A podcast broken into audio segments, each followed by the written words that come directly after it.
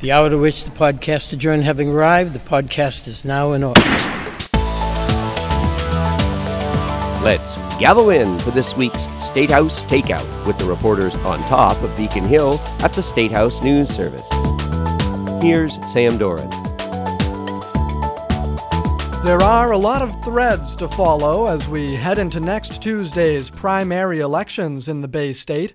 We'll explore a few of them here the power that comes with being an incumbent, the high number of women running for office, the challenges to sitting lawmakers that come from members of their own party, and the effect of President Trump on local Republican races. We're taping a little early this week. This is our primary election edition of State House Takeout. During campaign season, incumbents have advantages, including visibility from their official duties. Governor Baker's comings and goings around Massachusetts this month caught Mike Norton's attention, and Mike's here to talk with us about it. What's up, Mike? Well, as you know, Sam, Governor Baker is on the ballot Tuesday, and he faces conservative pastor Scott Lively, who is running on a full pro Trump agenda. What you may not know is how infrequently the governor appears to be getting out there as a candidate to press the flesh with voters. In April, uh, after Lively got enough support at the Republican Party convention to qualify for the ballot, Baker immediately flagged some of Lively's anti gay views and said he didn't plan to engage with him and would focus during May, June, and July on his job as governor. Well, August arrived, and Baker launched his campaign, and he had four events during the weekend of August 11th and 12th. And he's held only one other public campaign event this month, choosing instead to reach voters electronically uh, through a series of image ads. Now, my colleague Matt Murphy and I were discussing this, and he pointed out that the pattern is similar uh, to one Deval Patrick took in, as part of his successful reelection in 2010, a year when, ironically, he defeated Baker, who that year was a more active campaigner trying to scratch his way into the Beacon Hill establishment. But, Mike, uh, from what I understand, you've made a connection between the governor's day job and his campaign. Uh, that's correct. It's uh, more of a connect the dots, Sam. Uh, the governor has been traveling around the state quite a bit, but it's been in his official capacity as governor. We looked over his public schedules, and in just the past seven business days, he has visited uh, Burlington, Plymouth, Quincy, Plympton, Springfield, Lawrence, Haverhill, Amesbury, Lynn, and Chelsea. Now, in many of these locations, he's been joined by Democratic lawmakers to tout their bipartisan achievements. Uh, last Monday, Baker led a school safety roundtable in Burlington. Tuesday, he was at a, an apartment groundbreaking in Plymouth and had a ceremonial signing in Quincy of an environmental spending bill he actually signed on August 9th. Last Wednesday, he visited a cranberry business in Plympton. He went to Springfield on Thursday to celebrate the state's first resort casino, and on Friday, he toured businesses in Lawrence, Haverhill, and Amesbury. No, that was just last week. Uh, this week on how, Monday. Yeah, how about this week? this week on Monday, the governor was with Mayor Tom McGee and lawmakers to highlight an English for Advancement program. On Tuesday, he visited the Chelsea Soldiers Home to draw additional attention to a veterans benefit that he had also previously signed. And on Wednesday, Baker went to Fall River to announce plans to streamline 23 uh, career centers and 16 workforce development boards. Now, technically, Sam, these are not campaign events. Although, when you are the incumbent and it's campaign season, they can feel like campaign events. And that's not lost on the governor's own campaign staff. Now, they've been collecting and distributing to the media pro Baker comments made by public officials while the governor is out and about on, all around the state on his official business. Good reporting, Mike. Thanks, Sam. When this legislative session began, way back in 2016, the number of women serving in office in Massachusetts was a tie for past records. Female lawmakers held 26% of the 200 legislative seats. There have been reports from around the country of high numbers of women running for office this fall. Katie Lannan how does the primary ballot break down here in the Bay State? Well, according to the Barbara Lee Family Foundation, which tracks these kinds of things, Massachusetts is mirroring the national trend of more women seeking elected office this cycle, you know, following the, the historic run of Hillary Clinton and the attention we've seen paid to the Me Too movement. So, according to that foundation's numbers, there's a total of 78 women running for the State House of Representatives and 18 for the State Senate, plus six others who are running for constitutional offices and eight for the different district attorney positions. Now, I broke down those legislative numbers a little bit more. So, there's 30 women running for open seats on Beacon Hill. And in some cases, there's multiple women vying for one seat. If you look at, for example, the Senate seat last held by Stan Rosenberg or the House seat last held by the late Jim Miceli, each of those have multiple female candidates who've thrown their hat in the ring. Then there's 10 women Democrats who are challenging incumbents on Tuesday in party primary and another 22 female candidates who are looking to take on an incumbent from another party in November, plus, of course, the incumbent women who are seeking reelection.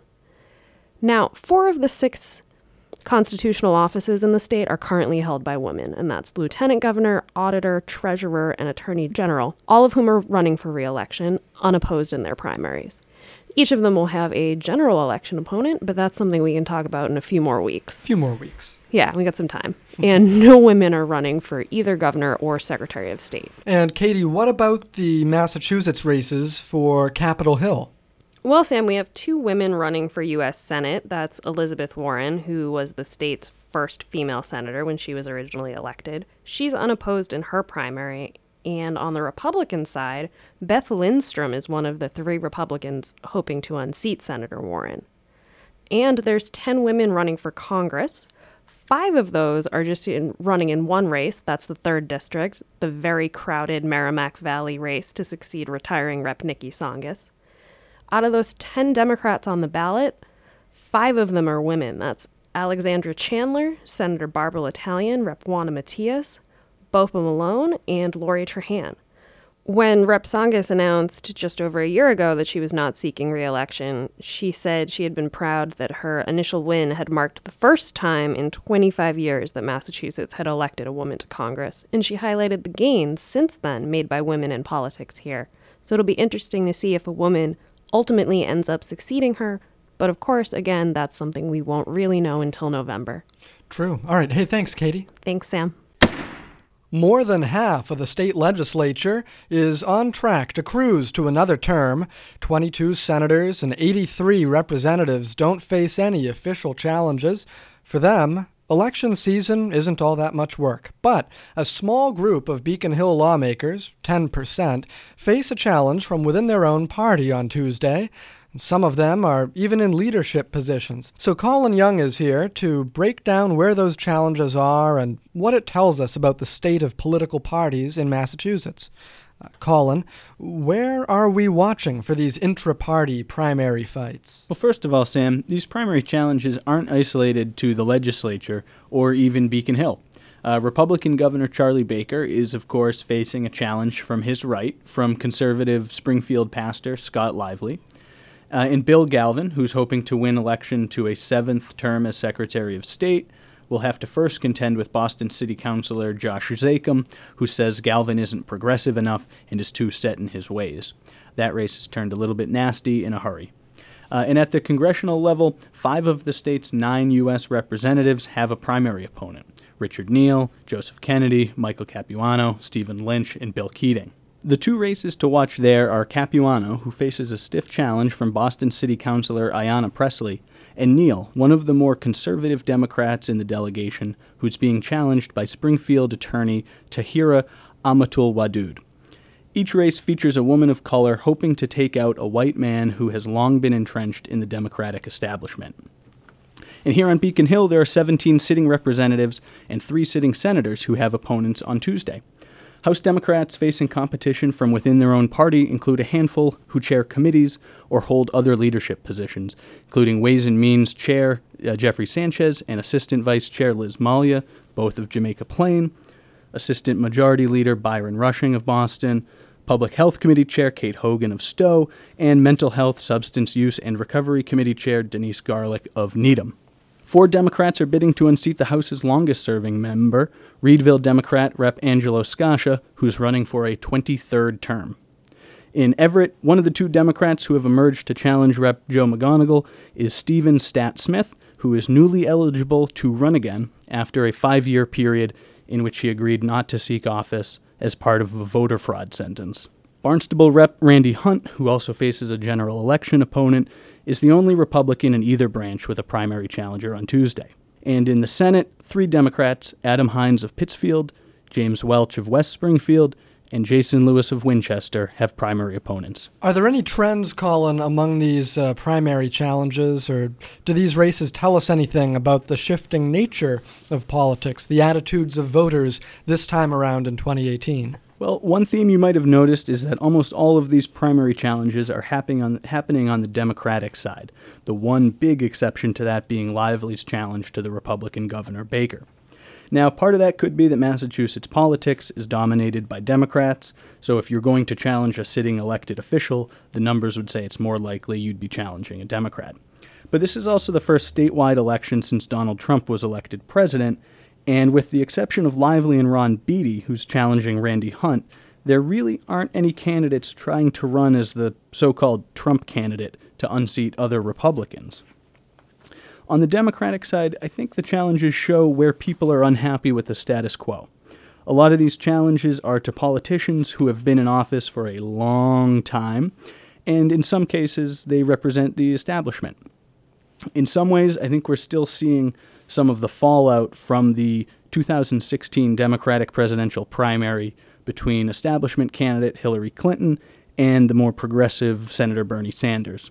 That split within the Democratic Party is evident this year as candidates run to the left and claim the progressive torch in attempts to unseat supposed establishment Democrats. And as with almost everything these days, it's a response to Donald Trump's election as president. This is the first real chance people have, people motivated by Trump's victory have had to seek public office for themselves since the 2016 election. Thanks, Colin. Thanks a lot, Sam. Hey, Matt Murphy. We just spoke with Colin about the effect that President Trump has had, inspiring a new generation of Democrats to challenge incumbents within their own party. But the president has also had an outsized impact on races around the country on the Republican side of the ballot, hasn't he? What sort of Trump effect are we seeing within the mass GOP? Well, that's exactly right, Sam. You just have to look at Florida this past week, where Republican Rep. Ron DeSantis literally ran an ad in his gubernatorial campaign featuring him reading a bedtime story to his son, and what he was reading was Trump's book, The Art of the Deal. Uh, Trump went on to endorse Congressman DeSantis in that primary for governor and is now being credited with helping him prevail over the more establishment candidate Adam Putnam. Now, we have not seen anything close to that level of embrace from a viable Republican in Massachusetts, and the closest we've probably seen is Scott Lively, who is running what at best could be described as a long shot campaign to upset Governor Charlie Baker. Uh, but some of that undoubtedly has to do with the fact that despite winning the Massachusetts uh, GOP primary in 2016, Trump's approval ratings here are the lowest of any state in the country. A Morning Consult poll released this month showed that Trump's approval rating in July had fallen to 35%, down from 43% in Massachusetts when he took office in 2017. So, if the president is so unpopular in Massachusetts, does that mean that uh, GOP candidates are running away from the president? Well, yes and no, Sam. I think it sort of depends on the race. Let's take a look at the U.S. Senate campaign, for example. This is perhaps the biggest primary race on the Republican side Tuesday, and likely the race that will drive voter turnout among Republicans. And the frontrunner in that race looks to be Rep. Jeff Diehl, who was Trump's campaign co chair in Massachusetts and has a line into the GOP activists that helped Trump win the primary in 2016. He's also in a race against Elizabeth Warren, probably the candidate most likely to be able to lure Trump into Massachusetts and make him a part of that general election campaign. And yet, even Diehl has not exactly gone out of his way to play up his Trump bona fides, even if he has defended the president at most turns when questioned on the campaign trail. I think if Diehl does pull it out, however, though it bears watching whether uh, he can carry someone like Jay McMahon across the finish line. McMahon, a Republican candidate for Attorney General, is also someone who has aligned himself with the president in a, a race that's largely gone under the radar for Attorney General against a more conventional GOP attorney, Dan Shores. And then you have candidates like Rick Green, a Pepperell businessman running in the third congressional district, and he doesn't have a primary on Tuesday, but he will face the winner of a crowded Democratic field in which all 10 Democrats are running on the basis of uh, their strength in being a foil to President Trump. And uh, Green himself was someone who backed Ohio Governor John Kasich in the 2016 election. He eventually came around to Trump, donated to his campaign, but when people have asked him on the campaign trail in the past few months, he has uh, sort of backed away from the president, trying to refocus the discussion on local issues, not wanting to tie himself to the White House. If the president has had such a powerful effect on GOP primary races elsewhere in the country, why aren't more Republicans here trying to tie their candidacies to Trump? The problem for Republicans in Massachusetts, I think, is that embracing Trump now will make the pivot to the center in a general election all the more challenging.